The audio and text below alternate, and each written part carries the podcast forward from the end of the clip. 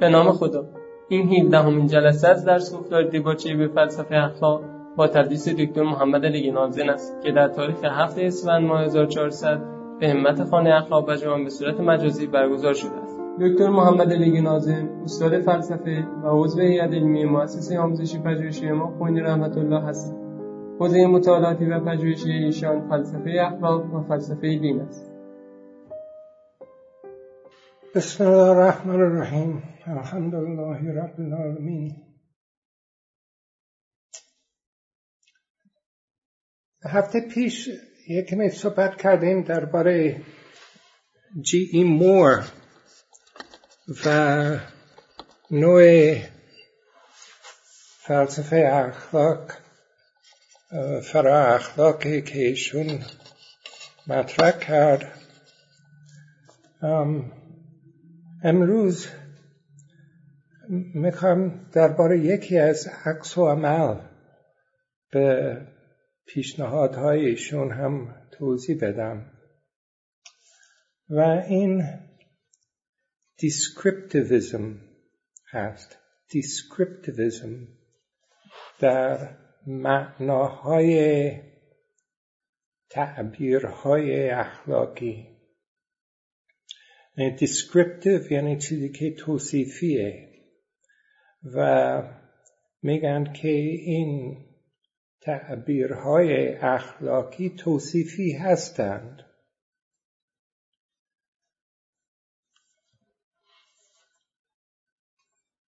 بعد از 1903 و یواش یواش فیلسوفان آشنا شد با دیدگاهی که مور مطرح کرد.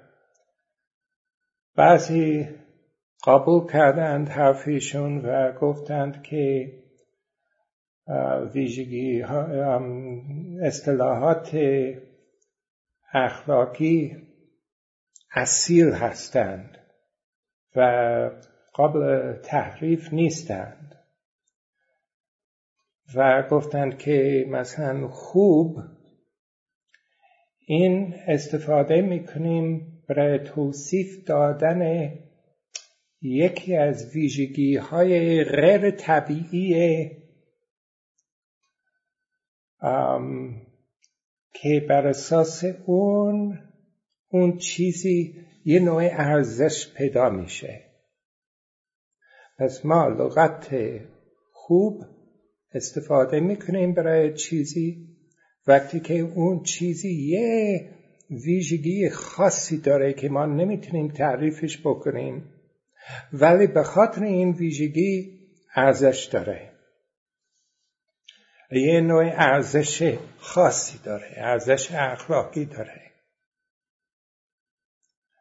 ولی آنها که غیر شناختگرا بودند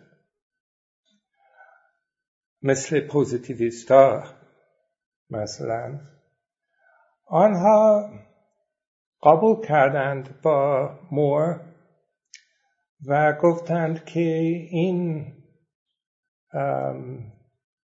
مسئله سوال گشاده. این نشون میده که این تعبیرهای اخلاقی قابل تحریف نیستند. ولی نه به خاطر که این تعبیرها اشاره می‌کنه یا دلالت می‌کنه به ویژگی های اخلاقی چیزها بلکه به خاطر اینکه این تعبیرهای اخلاقی اصلا دلالت نمی کنند به جای اون ما این تعبیرها استفاده می‌کنیم در گذره ها که تویش ما ابراز می‌کنیم احساساتمون یا توصیهی توصیهی می‌کنیم یا هنجارها یا طرحهایی که ما داریم یا تعهدها که داریم این چیزهای ابراز میشه توی گذره های اخلاقی و نمی‌تونه صادق و کاذب بشه. و در طول این بحث درباره شناختگرایی و غیر شناختگرایی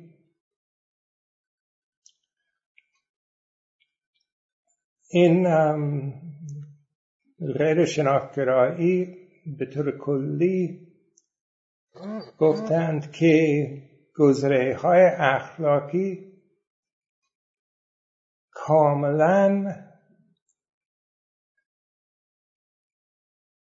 کاملا بدون معنای غیر شناختی ببخشید بدون معنای شناختی کاملا اینطوری نیستند. یعنی در طول این بحث یواش یواش این غیر شناختگراها اعتراف کردند که بله ما باید قبول بکنیم که غیر از این که این گذره های ابراز می‌کنه ترها یا تعهدهای ما یه بار شناختی هم داره.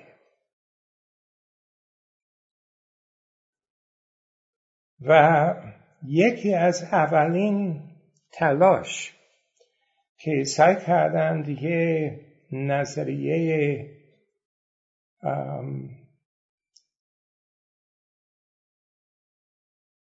اینطوری مال آرم هیر بود.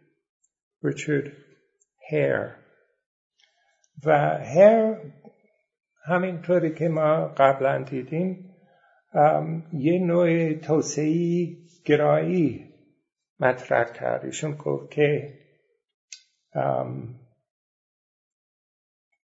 یه دیدگاه مطرح کرد که ایشون گفت که این گذره های اخلاقی توصیه می کنند که یک کاری بکنیم. همش مثل دستور هستن نه مثل توصیف گذره های توصیفی. نمیگند این گذره های اخلاقی نمیگند چطور چیزهای هستند. میگند چه کار باید کرد. و ایشون این دیدگاه های که ایشون مخالفش بود ایشون این تعبیر descriptivism برای اون استفاده کرد و مقابل این اکسپرسیویست که آنها که گفتن که ابراز می‌کنند ابراز گراه ها می‌تونیم بگیم یه تعداد نظریه های توصیف گرانه درباره معناهای تعبیرهای اخلاقی مطرح شد. یکی از این نظریه های که توصیفی بود و سعی کرد جواب بده به نظریه هایی که هم غیر شناختگرا داشتند و هم ضد مور. مال فیلیپ فوت بود. فیلیپ فوت زندگیش 1920 تا 2010 در اخلاق پنجاری فیلیپ فوت مشهوره به عنوان کسی که دفاع کرد یه اخلاق ارسطویی اخلاق فضیلت محور. ولی در فرا اخلاق ایشون توجه کرد به یه نوع مفاهیم اخلاقی که بعدا بهش گفتند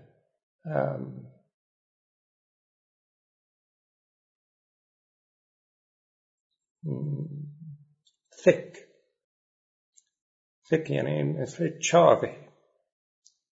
گفتند که ما هم مفاهیم رقیق داریم مفاهیم اخلاقی رقیق داریم و مفاهیم اخلاقی که چاق هستند که پوش شدند. آنها که رقیق هستند منظورشون از رقیق از فن یا لاغر. این بود که ایشون می‌خواست بگوید که بعضی از این مفاهیم اینقدر انتظاعی هستند. مثل مفهوم خوب مفهوم بد که تقریبا هیچ متوای نداره که می‌تونیم مشخص بکنیم که این معنای اون چی هست. ولی ما خیلی مفاهیم دیگه داریم که پرمتوا هستند. که ما استفادهش می‌کنیم برای توصیف دادن چیزهایی که می‌بینیم.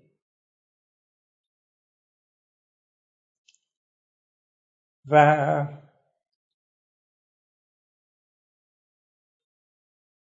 ایشون گفت که پس یه نوع توصیف گرایی می‌خوایم دفاع بکنم ولی خیلی مقاید هست. و ایشون گفت که ما نمی‌تونیم قشنگ جدا بکنیم. این بود ابراز کننده تعبیرهای اخلاقی و بود توصیفی. آنها تو هم هستند. و نمی‌تونیم جدا بکنیم این دوتا عنصر معنای گذره های اخلاقی. ایشون هم یکی از ویژگی دیگه فلسفه فرا اخلاق فوت این بود که گفت که ما باید بیشتر توجه داشته باشیم به نقش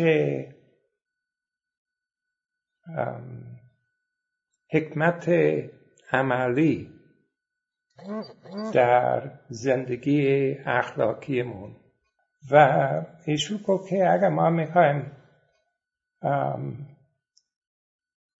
توجه درست داشته باشیم به معناهای گذره های اخلاقی ما باید توجه به همه این مطالب داشته باشیم. هم باید توجه داشته باشیم که چطور ما می‌تونیم با گذره های اخلاقی چیزهای ابراز کنیم تعهدهای ما ابراز بکنیم. هم می‌تونیم توصیف بدیم چیزهایی که می‌بینیم در رفتار دیگران و هم چطور ما این تعبیرهای اخلاقی استفاده بکنیم و گذره های اخلاقی در استدلال های ما در practical reasoning استدلال های عملی عقل عملی چه نقشی داره با با دفاع کردن و استنتاج از گذره های اخلاقی؟ این همش جزء نقطه هایی که توی فلسفه فرا اخلاق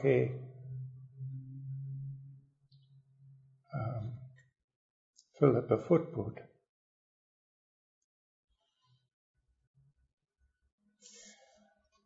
با هماهنگی با این سنت ارسطویی در فلسفه اخلاق که ایشون هم خیلی توجه داشت به این و این, این چارچوب فرا اخلاق که توی آثار ارسطو پیدا میشه این هم خیلی تاثیر داره توی فلسفه اخلاق کاتولیکا و هم به مسلمانان.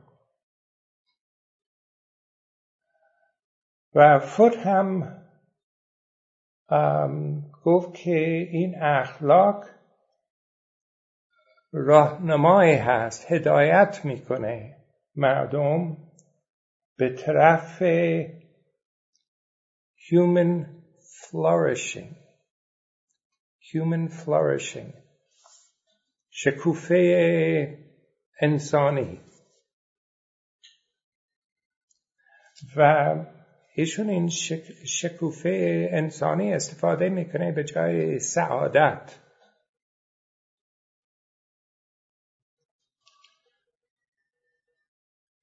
پس دیدگاهی که فوت دفاع کرد بهش می‌گفتند که یه نوع نیو نچرالیزم یه طبیعت گرایی جدید.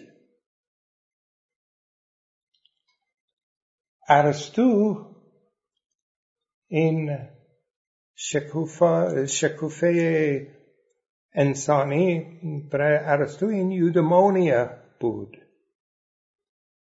که بعدا توی بحث های دینی در, میان مسلمانان سعادت شد و در میان مسیحیان بیشتر لغت فلیسیتس به زبان لاتین استفاده می کردند. به انگلیسی felicity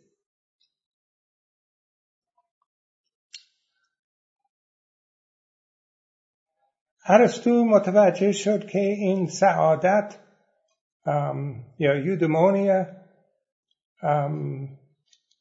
کسب انواع ویژگی های عالی برای انسان که چه کار باید بکنم تا چه ویژگی هایی باید داشته باشم تا انسان عالی بشم. کاری که باید بکنم اینه که فضیلت کسب کنیم. و متفکرین دینی این دیدگاه هم گسترش داد بهش که گفتند که ما نباید فقط فکر بکنیم درباره ویژگی های عالی نسبت به امورهای دنیوی باید هم توجه داشته باشیم به آخرت و انواع فضیلت ها که مورد توجه ارسطو نبود مثل توضع در متفکرین مذهبی توضع هم یکی از فضیلت ها بود. ولی برای ارسطو اینطوری نبود.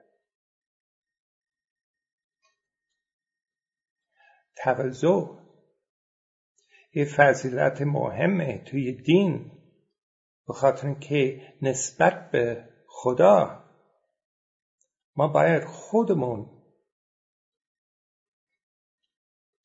هیچی بدونیم. ما خودمون نسبت به خدا اهمیت نداریم. خدا اهمیت داره. ما تابع خدا هستیم. نسبت به دیگران هم باید توضع داشته باشیم. به خاطر اینکه متوجه میشیم که همه این مخلوقات خدا هستند.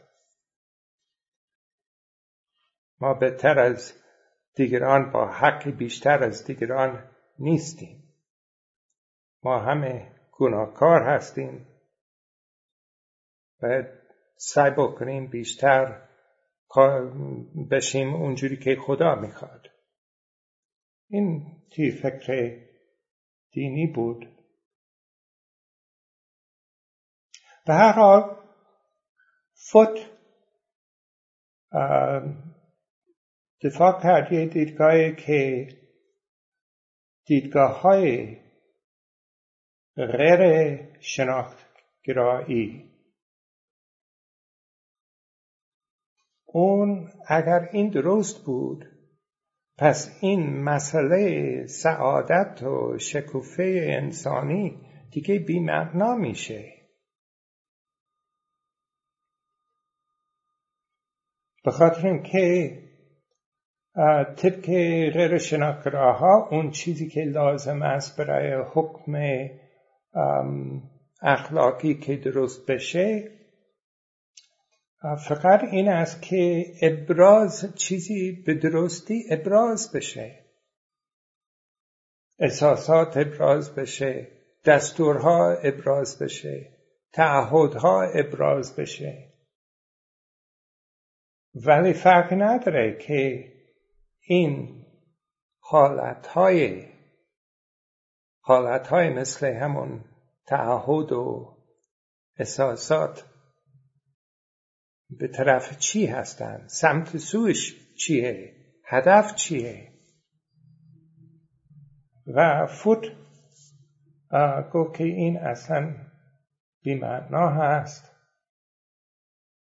و تمام این ابرازگرایی اصلا نمی‌تونه توضیح بدد چطور ما گذره های اخلاقی استفاده می‌کنیم. گفت که حتی اگر همه این نوع حالت که غیر ها میگند که لب اخلاق هست ولی اگر همه این حالتی داشتن نسبت به چیزی احمقانه مثل این که هر روز این کار بکنیم دست بزنیم هر روز سه بار این کار بکنیم اگر همه انسان ها این حالت درونی داشتن که ابراز میشه در امور اخلاقی ولی اگر همون حالتی داشتن نسبت به دست دادن باز هم دست دادن چیز اخلاقی نمیشه. خلاف دیدگاه های غیر فوت گفت که اخلاق باید هدایت بده که مردم خوب عمل بکنه و خوب تصمیم بگیره و باید توجه داشته باشیم که فضیلت ها ویژگی های هستند که توان میده به مردم که خوب عمل بکنه و خوب تصمیم بگیره به یه شیوه که قابل اعتماد هست. قابل اعتماد هست. کسی قابل اعتماد هست به خاطر که می‌دونم که اون فضیلت منده من می‌دونم که یکی از دوستان من می‌تونم بهش حساب بکنم. چرا؟ به خاطر که آشنا شدم باش می‌دونم که ایشون فضیلت داره. قابل اعتماد هست. فوت گفت که این خیلی مهمه در اخلاق. این فلیپ فوت متفکر عجیبه. دیدگاه ایشون درباره فرا اخلاق همینطوری که ما دیدیم. خیلی نکته ها تویش داره که شبیه اون امورهایی که ما پیدا می‌کنیم مطالبی که پیدا می‌کنیم در فکر دینی درباره اخلاق ولی خودش مذهبی نبود. خود فیلیپ فور اعتقاد دینی نداشت. ولی اینقدر فکرشون می‌خوره با دیدگاه های دینی که گاهی اوقات فکر می‌کنم که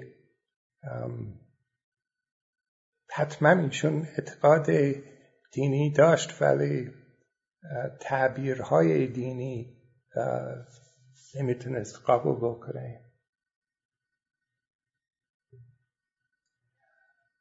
فوت می‌گوید که این غیر شناختگراها متمرکز بودند فقط در یه تعداد خاص مفاهیم اخلاقی که خیلی انتظایی هستند که رقیق هستند که خیلی پرمتوا نیستند. مفاهیم مثل خوب و درست و بد و عدالت و به خاطر اینکه اینقدر متمرکز بود به این نوع مفاهیم آنها گمراه شدند و فکر کردند که تعبیرهای اخلاقی بیشتر ابراز استفاده می‌کنیم برای ابراز کردن حالتها. و فقط به شیوه ثانوی تو، چیزی توصیف میده. و برای کمک کردن این سوء فهم برطرف کنه ایشون گفت که ما باید ملاحظه کنیم مفاهیم که بیشتر پر متوا هستند. مثل شجاع یا مثل بیتربیت. وقتی که یک کسی رفتار بد داره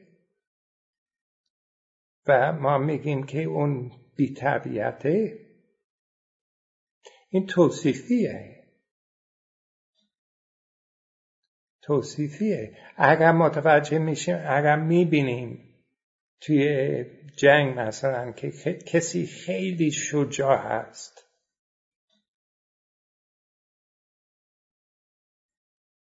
اینو یه چیزی هست که می‌بینیم این توصیف میده. وقتی که میگم که فلانی خیلی شجاع هست. نگاه کرد چه کار کرد. این صرفا ابراز کردن احساسات ما یا ابراز کردن تعهدها و چیز مثل این صرفا تحسین نیست. وقتی که میگم که اون شجاع هست ما متوجه میشیم که چه نوع کسی هست. در موقعیت خطرناک اون حواسش جمعه. خوب می‌تونه تصمیم بگیره. وقتی که مناسب جلو میره. علا رقم این که خطر هست. همچنین نوع کسی شجاع هست. پس این همون تفاوتی هست بین مفاهیم که رقیق هستند به اصطلاحشون thin moral concepts مثل خوب و بد و عادل و مفاهیم که پررنگ هستند غلیز هستند که فکر هستند مثل بیتربیت شجاع نامعدب میگن که مثلا که یه پسر آمد توی کلاس و بیعترامی کرد به معلمش. این توصیفیه. وقتی که ما می‌تونیم تصور بکنیم چند تا صحنه که تویش یه پسر بی احترامی می‌کنه به معلم. این فقط ابراز کردن احساسات نیست. چیزی توصیف می‌کنه. پس ایشون می‌گوید که تمام فلیپ فوت می‌گوید که این روشنه که این مفاهیم غلیز متوای توصیفی هم داره. و بعد ایشون هم بیشتر بحث می‌کنه ضد تمام سنت امپیرسیستا در فلسفه اخلاق. و میگن که ما آنها که و ایشون می‌گوید که ما می‌تونیم یه حکم ارزشی از حکمهای توصیفی برسیم. خلاف این چیزهایی که مشهور بود از دیوید هیوم که نمی‌تونیم باید از هست استنتاج بکنید ایشون گفت که چرا می‌تونیم؟ می‌تونیم. از یه توصیف موقعیت توصیف از یه موقعیت که تویش یه کسی توهین می‌کنه به کسی دیگه. ما می‌تونیم به نتیجه برسیم که این حرف زدن توی این موقعیت بیطبیعتی بود و می‌تونیم این بیطبیعتی استفاده بکنیم. برای یه حکم ارزشی. یعنی توی همین مفهوم بیطبیعتی ما هم بار توصیفی داریم و هم بار ارزشی داریم. پس دلیلی که ما می‌تونیم از یه گذره یه گذره توصیفی برسیم به یه نتیجه ارزشی این است که توی این توصیف خودش به طور ضمنی ارزش ها هم هستند. این مفاهیم اخلاقی که پررنگ غلیظ یا فکر هستند متوای توصیفی دارند. ولی هم مستلزم میشه از توصیفات عملها و موقعیتهای مختلف. این استقلال قلمرو تجربی و قلمرو اخلاقی که توی سنت امپیرسیست ها بیشتر تاکید شد هم مورد چالش بود از این پرایر پرایر زندگی از 1914 تا 1969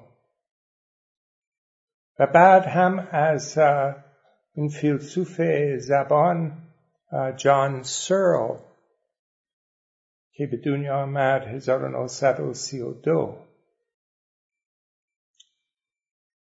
پرایر گفت که از یه گذره تجربی که فلانی ملوان هست.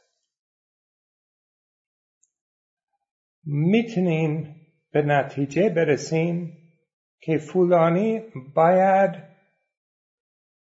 کار بکنه اونجوری که ملوان ها باید کار بکنه.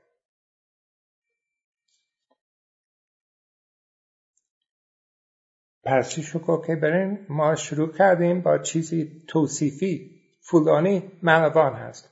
رسیدیم کاملا به شیوه منطقی به یه باید. که فلانی باید کرد چی باید کرد؟ اون کارهایی که ملوان ها باید بکنه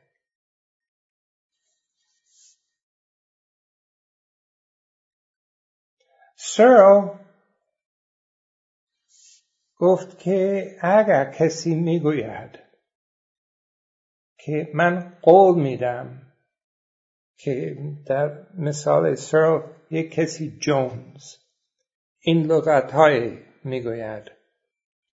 I hereby promise to pay you, Smith, five dollars.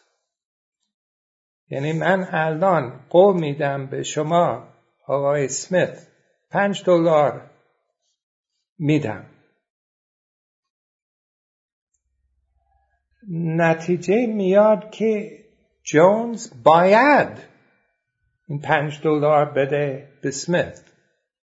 به خاطر اینکه قول داد.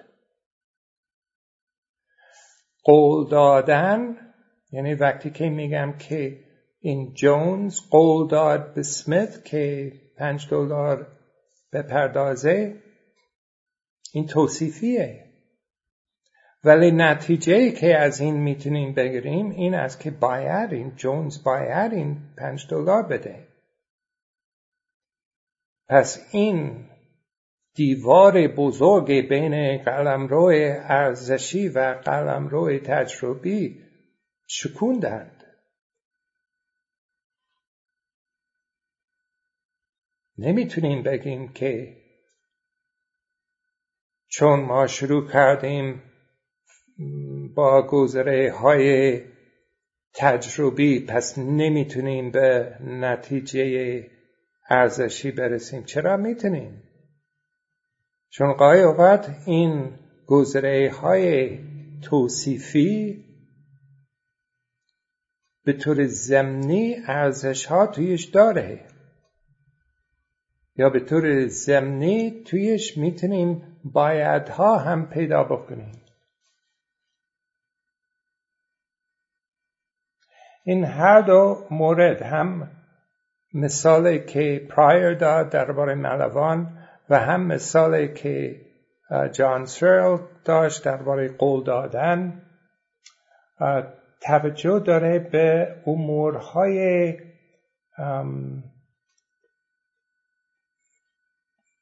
اجتماعی که مربوط هستند به وظایف که کسی داره وقتی که یه شغلی داره. یا قول دادن. قول دادن یه نوع عمل اجتماعیه. البته یه بحثی هست ها کسی می‌تونه قول بده به خودش که این هم یه مسئله جدی توی فلسفه هست که بعضی میگن که این من گذشته قول میدم به من آینده که کاری بکنم. پس باز هم یه نوع اجتماعی هست به خاطر که خود جدا میشه گذشته از آینده که یکی می‌تونه قول بده به اون یکی دیگه.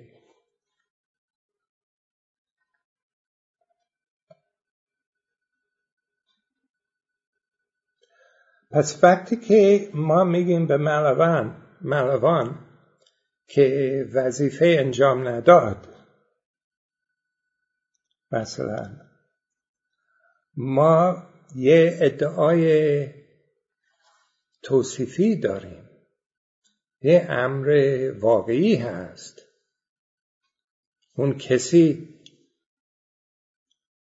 عمل کرد طبق وظیفهش یا نه؟ اگر نکرد گاهی هم می‌تونیم اونو به دادگاه برسونیم. و شکایت بکنیم. قاضی هم باید بررسی بکنه چی اتفاق افتاد.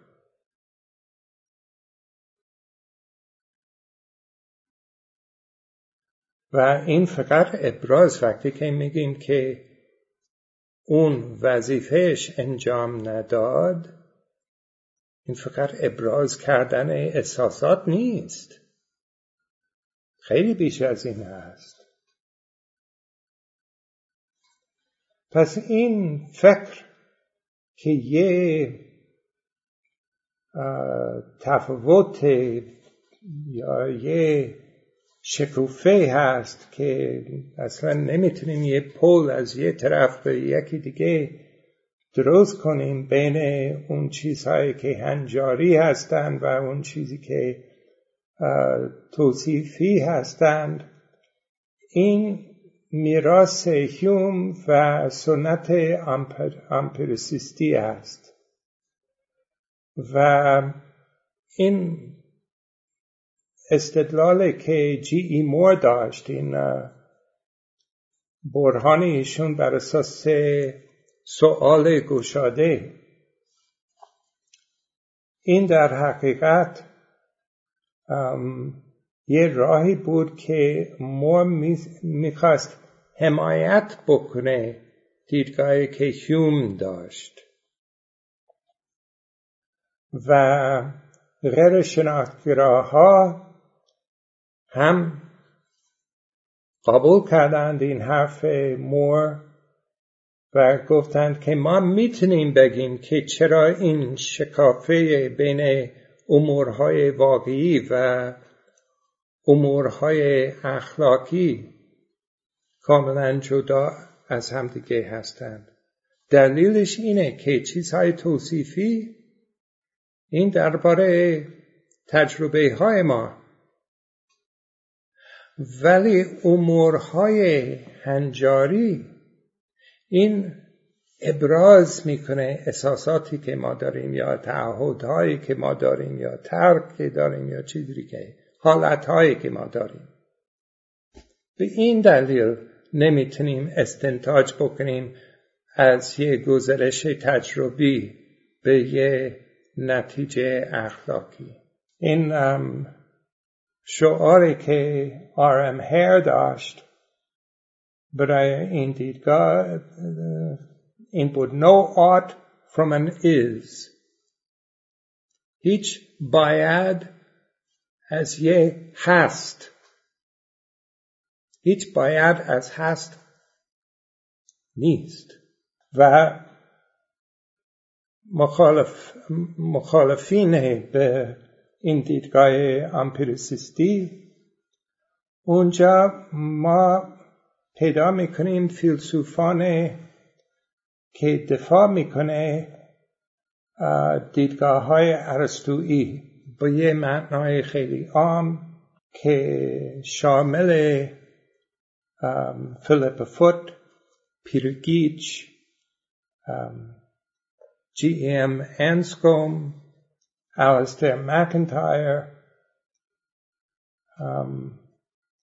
و در این جبهه ضد امپیریسیست ها هم می‌تونیم طرفدار فلسفه هیگل هم پیدا کنیم و بعضی از پراگماتیست ها مثل هیلری پاتنم که ایشون هم یه کتاب نوشت درباره این که مرز بین فکت و ولیو مشخص نیست که تو هم هستند.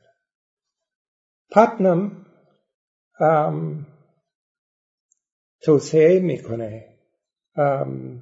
آثار فیلیپ فوت و نقاد دیگه از این شکافه بین امور واقعی و ارزش. و می‌گوید که این بحث هایی که آنها دارند توی رشته فرا اخلاق بعضی از بهترین بحث های اینجا می‌تونید پیدا بکنید. دیدگاه پاتنم اینطوری بود. حداقل در قرن بیستم. پتنم هم توجه داره به مفاهیم پرمتوا یا غلیز thick moral concepts که بهش فوت هم توجه داشت و معرفی کرد. مثل بیره بودن. اگر میگم که یه معلم بیرحمه. خب ما می‌دونیم که اون معلم خوبی نیست. این بیرحمیه. وقتی که میگیم که اون معلم بیرحمه میگن که اون رفتار نامناسب داره نسبت به دانش آموزهایش. و یه چیزی توصیف می‌کنیم. نه فقط که ما ملامت می‌کنیم کارش هر چیزی که هست ولی به طور مبهم میگیم که توصیف میدیم که کارهای ایشون غیر مناسبه.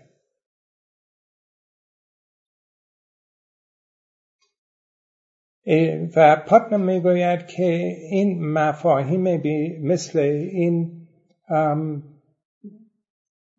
مثال خلافی هستند به این فکر که شکافه مطلق هست بین ارزش ها و امور واقعی. در دیدگاه پتنم ایشون می‌گوید که سه نوع جواب امپیریسیست ها می‌تونه داشته باشد. تجربه گراه ها می‌تونه داشته باشد به فوت. اول آنها می‌تونند بگند که این مفاهیم غلیز باز هم ارزشی هستند و باز هم چیزی توصیف نمیده. ولی این دیدگاه خیلی مشکله که دفاعش بکنیم به خاطر که اگر اینو قبول می‌کنین خیلی از تعبیرهایی که استفاده می‌کنیم به شیوه توصیفی ما باید بگیم که این اشتباه است و نباید این تعبیرهای توصیفی بدونیم مثل بیرحم و بیتربیت و شجاع. همش باید حذف بشیم.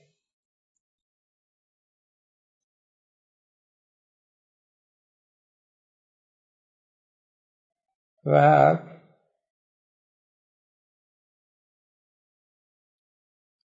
دوم می‌تونیم بگیم که این تعبیرها مثل بیتربیت و بیرم کاملا توصیفی هستند و ارزشی نیستند. این اولین عکس که آر ام هر داشت به فوت همین بود. گفتند که بله وقتی که میگیم که چیزی کسی بیرحم هست این توصیف میده. ولی نمی‌گوید که بیرحمی بعده این ارزش باید چیزی اضافه بکنیم به این بود توصیفی. سوم کسی می‌تونه بگوید که این مفاهیم پرمتوا عناصر داره که معنایش از این عناصر مختلف تشکیل میشه. و یکی از این عناصر توصیفیه یکی دیگه هم تشریعیه. و این همون دیدگاهی هست که هر بالاخره قبول کرد. عکس عمل اولشون که این بود که گفت که بیرحمی صرفا توصیفیه ولی بعد در گذشت زمان وقتی که بیشتر بحث کرد درباره این مسئله به نتیجه رسید که نه.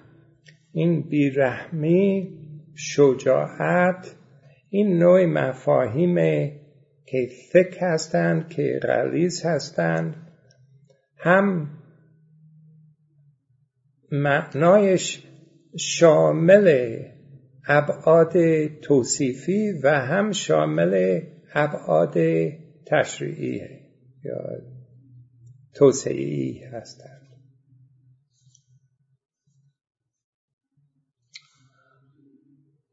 فوت خلاف این دیدگاه که هر بالاخره قبول کرد گفت که نه شما فرض می‌کنید که ما دو تا عنصر داریم توی معنای شجاعت مثلا که می‌تونیم این دوتا از همدیگه جدا بکنیم. یه معنای یه عنصر که صرفا توصیفیه یکی دیگه که ابراز می‌کنه چیزی توسعی هست. ولی اینطوری نیست. توی معنایش این بار توصیفی و تشریعی تو هم هستند. ما نمی‌تونیم آنها جدا از همدیگه بکنیم. وقتی که میگیم مثلا که کسی بیرحمه اینطوری نیست که یه معنای که کاملا توصیفی هست مثلا کسی که عمدن می‌خواد که دیگران رنج ببره و اضافه به اون یه عنصر دیگه هست که به خاطر این ما ملامت می‌کنیم این نوع رفتار. این درست نیست فوت می‌گوید به خاطر اینکه راه های مختلفی هست که کسی می‌تونه بیرحم بشه. صرفا با ایجاد کردن رنج دیگران نیست. مثلا اگر یکی از مسئولین اجازه نمیده که یه بچه برسه به تحقق امکانات خودش و استعدادهایی که خودش داره این هم یه نوع بیرحمیه. یا کسی می‌تونه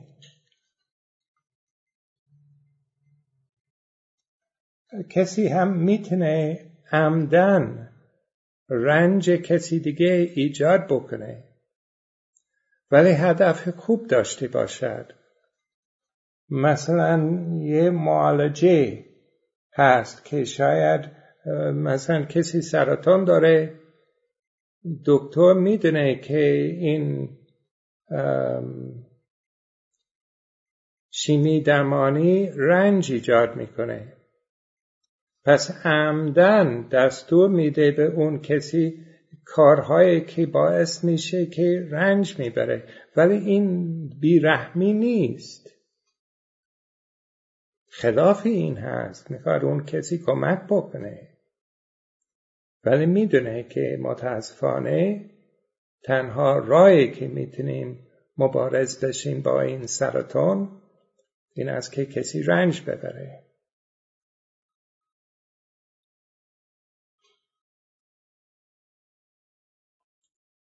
و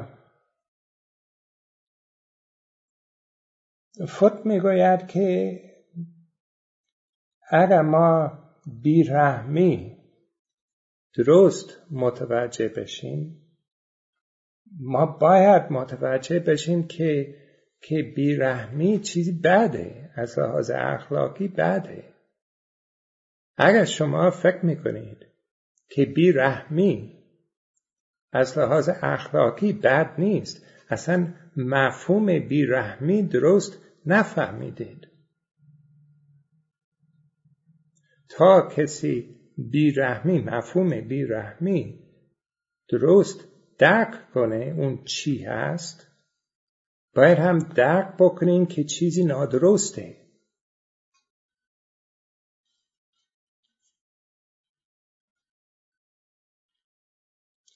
پس فوت می‌گوید که برای فهمیدن مفاهیم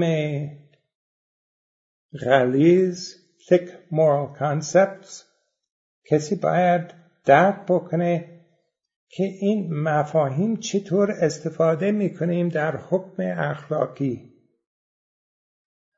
و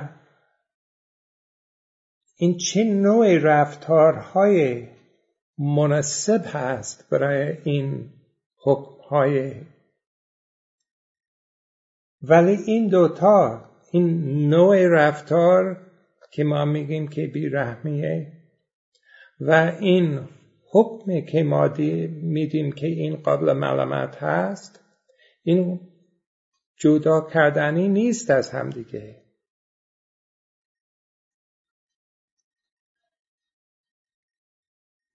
اگر کسی فکر می کند که بیرحمی اصلا از لحاظ اخلاقی اشکال نداره. خود این فکر از لحاظ اخلاقی اشکال داره. یعنی نه فقط که بیرحمی چیزی بد هست از لحاظ اخلاقی ولی فکر کردنه که اشکالی نداره خود این هم اشکال داره. از لحاظ اخلاقی. و نه فقط که اشکال اخلاقی داره ولی هم نشون میده که کسی مفاهیم اخلاقی درست نفهمید. کسی که فکر می‌کند که بیرحمی. اشکال اخلاقی نداره.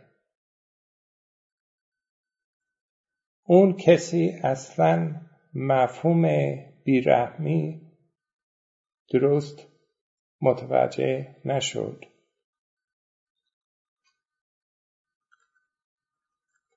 ولی نسبت به حکمت عملی فوت هم مخالف درونگرایی هیوم بود. که در دیدگاه هیوم اگر حکم اخلاقی میدیم حتما یه میل هست. یعنی وقتی که حکم اخلاقی میدیم یه باید هست و پشت این باید باید یه, چیزی که انگیزه ایجاد می‌کنه و تنها چیزی که می‌تونه انگیزه ایجاد بکنه در دیدگاه هیوم میل بود. فوت اعتراف کرد که جز معنای اون چیزی که ما بهش میگیم تعبیرهای اخلاقی این است که به طور کلی استفاده می کنند برای تعلیم کردن رفتارهای مختلف. ولی ایشون اصرار کرد که این مستلزم نمی‌کنه احساساتی که یه فرد خاص باید چه احساساتی داره وقتی که این تعبیرهای استفاده می کنند. پس فوت می‌خواد بگوید که کسی می‌تونه به درستی بگوید که بیرحمی از لحاظ اخلاقی یه ویژگی بد هست. در حالی که خودش اصلا دل سرده و هیچ احساس خاصی نسبت به این نداره.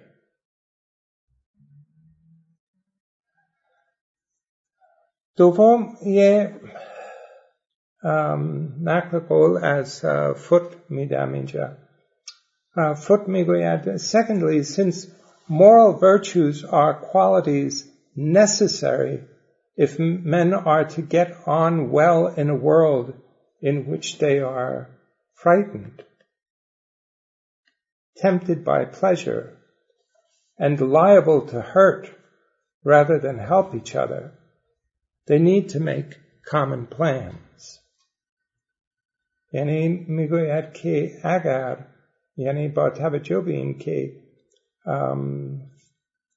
فضیلت های اخلاقی ویژگی های هستند که لازمه اگر مردم با همدیگه خوب زندگی بکنند در یه جهانی که تویش آنها ترس دارند وسواس میشه به خاطر لذت ها و تمایلی داره که به جای اینکه کمک بکنه دیگران ضرر میده به دیگران پس در این شرایط مردم باید هماهنگی بکنه و طرح مشترک داشته باشد This general connection between such things as courage, temperance, and justice, and human good is quite enough to explain why people are often influenced by considerations of morality.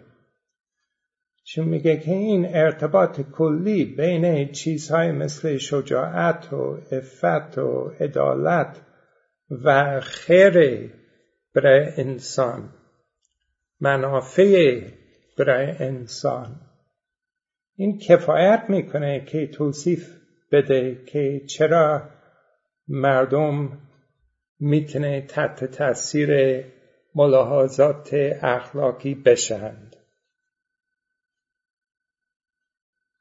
آنها they are not necessarily influenced as you must have known but they are concerned to teach and practice virtue insofar as they have taken this thought for their own and the common and the common good.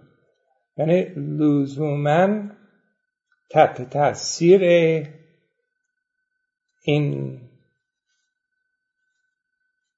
امورهای اخلاقی نیستند.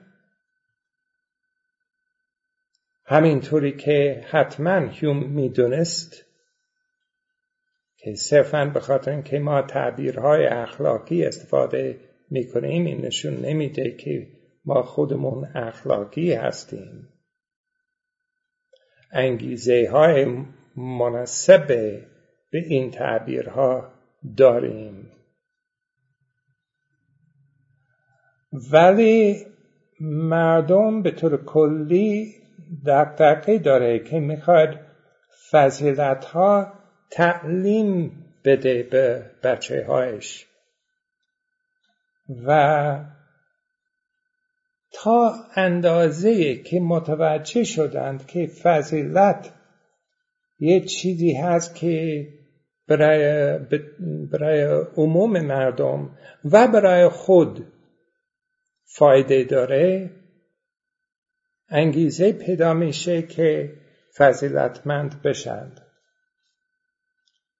It is therefore unnecessary to posit a special sentiment to explain why observations about virtue have an influence on the will. بنابراین فوت میگوید بنابراین لازم نیست که ما فرض بکنیم که یه حالت خاصی یا یه احساس خاصی داشته باشیم برای تبیین کردن که چرا اون چیزی که مشاهده می‌کنیم درباره فضیلت می‌تونه اثر توی اراده ما داشته باشیم.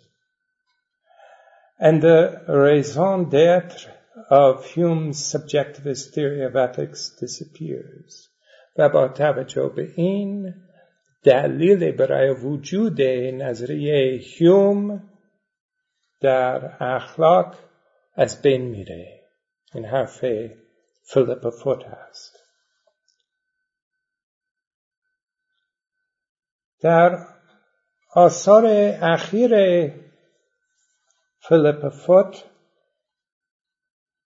ایشون گفت که وقتی که کسی انگیزه مناسبی نداره در اخلاق این نشون میده یه نوع یه نقص. مثل نقصی که پیدا می‌کنیم توی یه حیوان که نشون میده که چرا رفتارش غیر معمولی هست. مثلا یه پرنده پیدا می‌کنیم که لانه برای خودش درست نمی‌کنه. شاید یه ضربه داشت که دیگه این توان نداره و این کار نمی‌کنه. یه عیبی هست برای این پرنده و ایشون می‌گوید که انسان که انگیزه نداره که اخلاقی زندگی می‌کنه مثل همچنین نوع پرنده هست این ارتباط بین معنا و کارکرد ابراز می‌کنه با. ابراز می‌کنه. فیلیپ فوت با اشاره به غایت شناسی ارسطویی. این معنای لغت های مثل خوب و بد فرقی نداره. وقتی که اینو استفاده می‌کنیم برای ویژگی های مثلا یه گیاه یا یه انسان ولی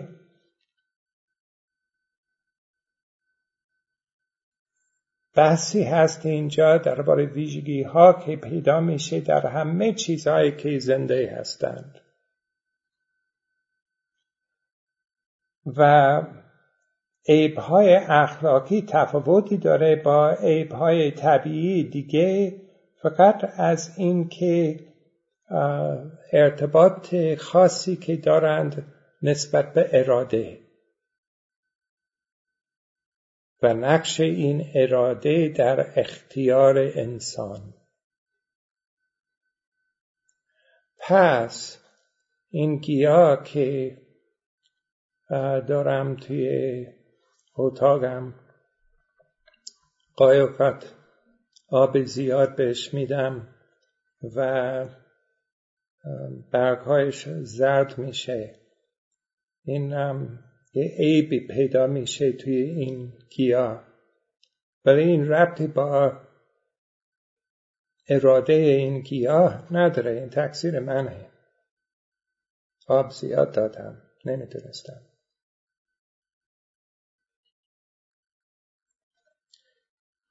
ربط مستقل به اراده اون چیزی نیست.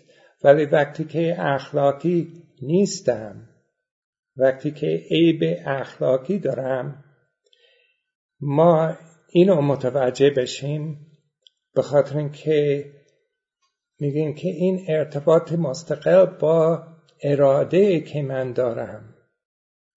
درست انتخاب نمی کنم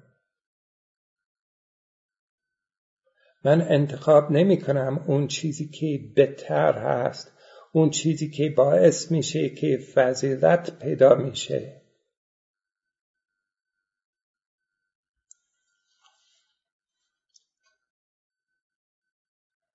و استدلال عملی یا حکمت عملی در دیدگاه فیلیپ فوت این است که ما خوب استدلال می‌کنیم در تصمیم گیری و هم در ارزشیابی کردن تصمیم های خودمون و دیگران و نمی‌تونیم این استدلال عملی درست درک کنیم مگر اشاره می‌کنیم به غایت شناسی فضیلت و رزیلت دیدگاه هایی که فوت داره درباره معنای تعبیرهای اخلاقی مهم هستند در تاریخ فرا اخلاق و مخصوصا این قسمت که الان تویش بحث می‌کنیم توجه به معناشناسی اخلاق. و دیدگاه ایشون مهمه به خاطر اینکه ایشون در سر یه سلسله نقد از نظریه های غیر شناختگرانه دوم ایشون هم معرفی کرد این تفاوت بین رقیق و غلیز در مفاهیم اخلاقی که بعدا این خیلی مهمه. الان خیلی نویسنده های دیگه این تفاوت ها استفاده می‌کنن توی آثارش. سوم ایشون یکی از نقاد مهم به آنها که میگند که معنای تعبیرهای اخلاقی دو قسمت داره یکی توصیفی یکی تشریعی چون اینو هم رد می‌کنه.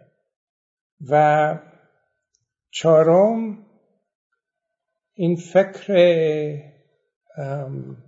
فیلیپ فوت متوجه میشه تعبیرهای اخلاقی بر اساس ارتباطش با عقل عملی یا تعقل عملی. یعنی ما می‌تونیم معنای تعبیرهای اخلاقی به درستی درک کنیم. وقتی که می‌دونیم که توی تعقل عملی چطور این مفاهیم استفاده میشه؟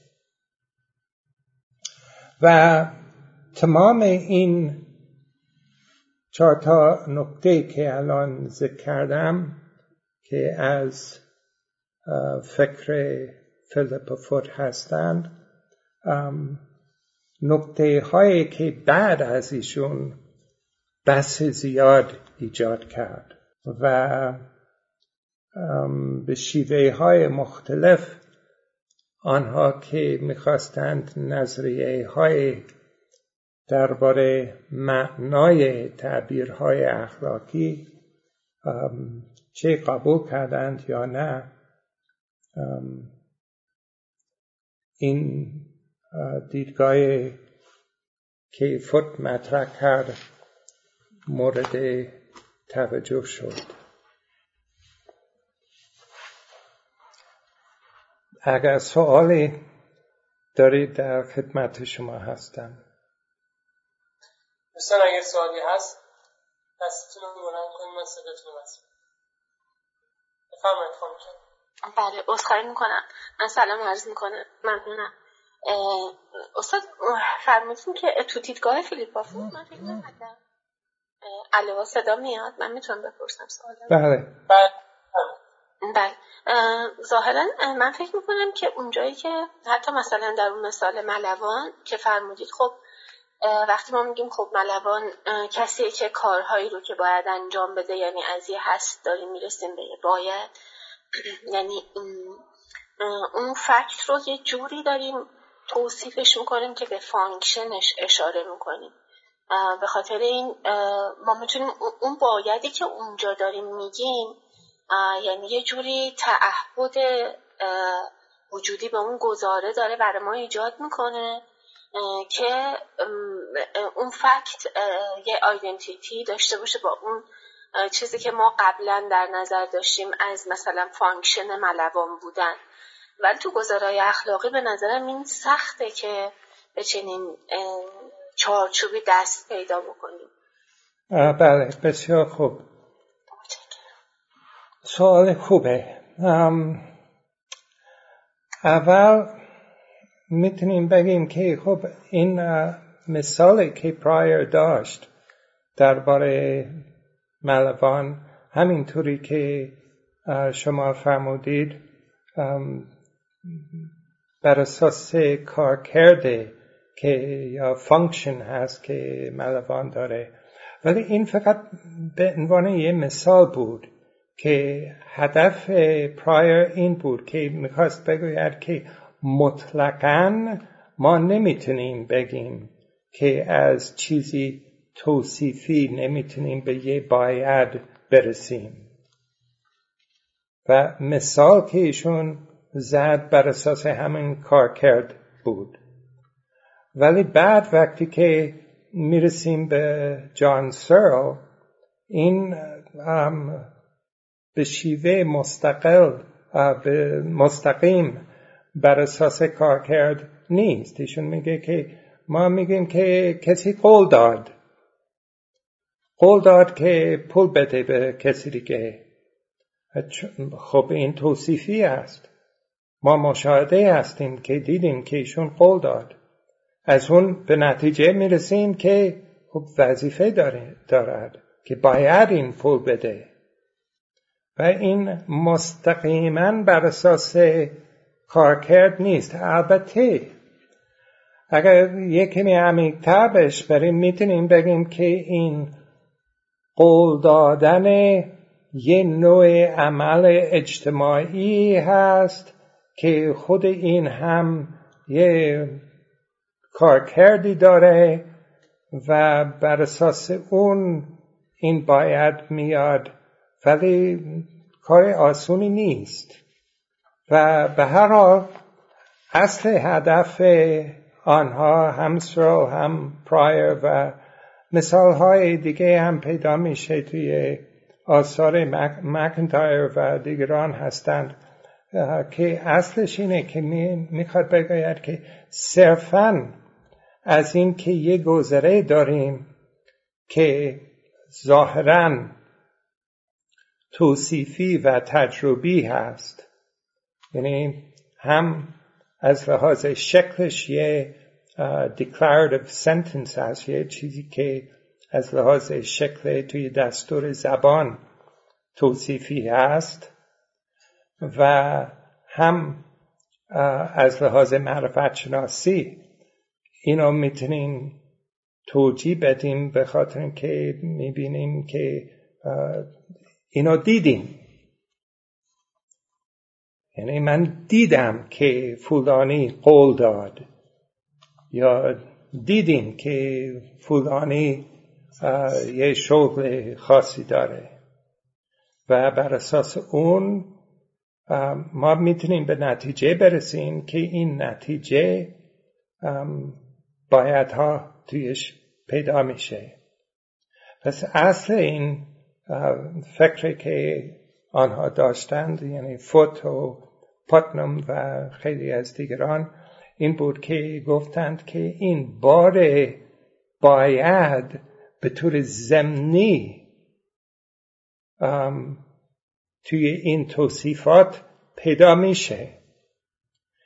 یعنی و, و اگر تمام این مثال هایی که اینطوری هستند اینطوری هستند به خاطر اینکه یک کار کردی تویش هست. باز هم آنها می‌تونه بگوید که باشه اشکالی نداره که ما فقط میگیم که توی توصیفاتی که ما داریم از چیزهای مختلف به طور زمینی اشاره به کارکرد هم پیدا میشه. تشکر. خواهش خواهش می‌کنم. دوستان اگر همچنان سوال دارید می‌تونید بپرسید فرصت هست مثل اینکه سوالی ندارن دوستان اگر نکته باقی مونده ما در خدمت شماست خب انشاءالله هفته آینده بیشتر صحبت می‌کنیم درباره conceptual role semantics یعنی معناشناسی بر اساس نقش مفهومی در فرا اخلاق انشاءالله. انشاءالله. تشکر عصرتون بخیر باشه عصر بخیر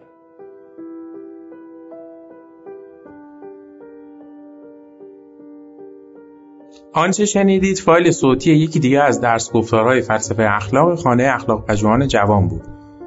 مجموعه ما یک مجموعه غیر انتفاعی و مردم نهاده که از سال 94 تا به الان تلاش می‌کنه مباحث اخلاق رو در فضای نظری و عملی که تا حدودی کمرنگ شده هم تا اندازه احیا کنه و هم در قدمهای بعدی رشد و اطلاع بده. سعیمون بر این بوده که منظرهای متفاوتی رو که در این مباحث وجود داره روایت کنیم. کارگاه ها، نشست ها و درس های اخلاق متعددی رو در شاخه های مختلفی مثل فرا اخلاق، اخلاق هنجاری، اخلاق کاربردی و اخلاق اسلامی به کمک اساتید خوبمون برگزار کردیم. و به یاری خدا این روند ادامه خواهد داشت. اگر دوست داشتید با مجموعه ما آشنا بشید آدرس سایت ما ethicshouse.ir هست.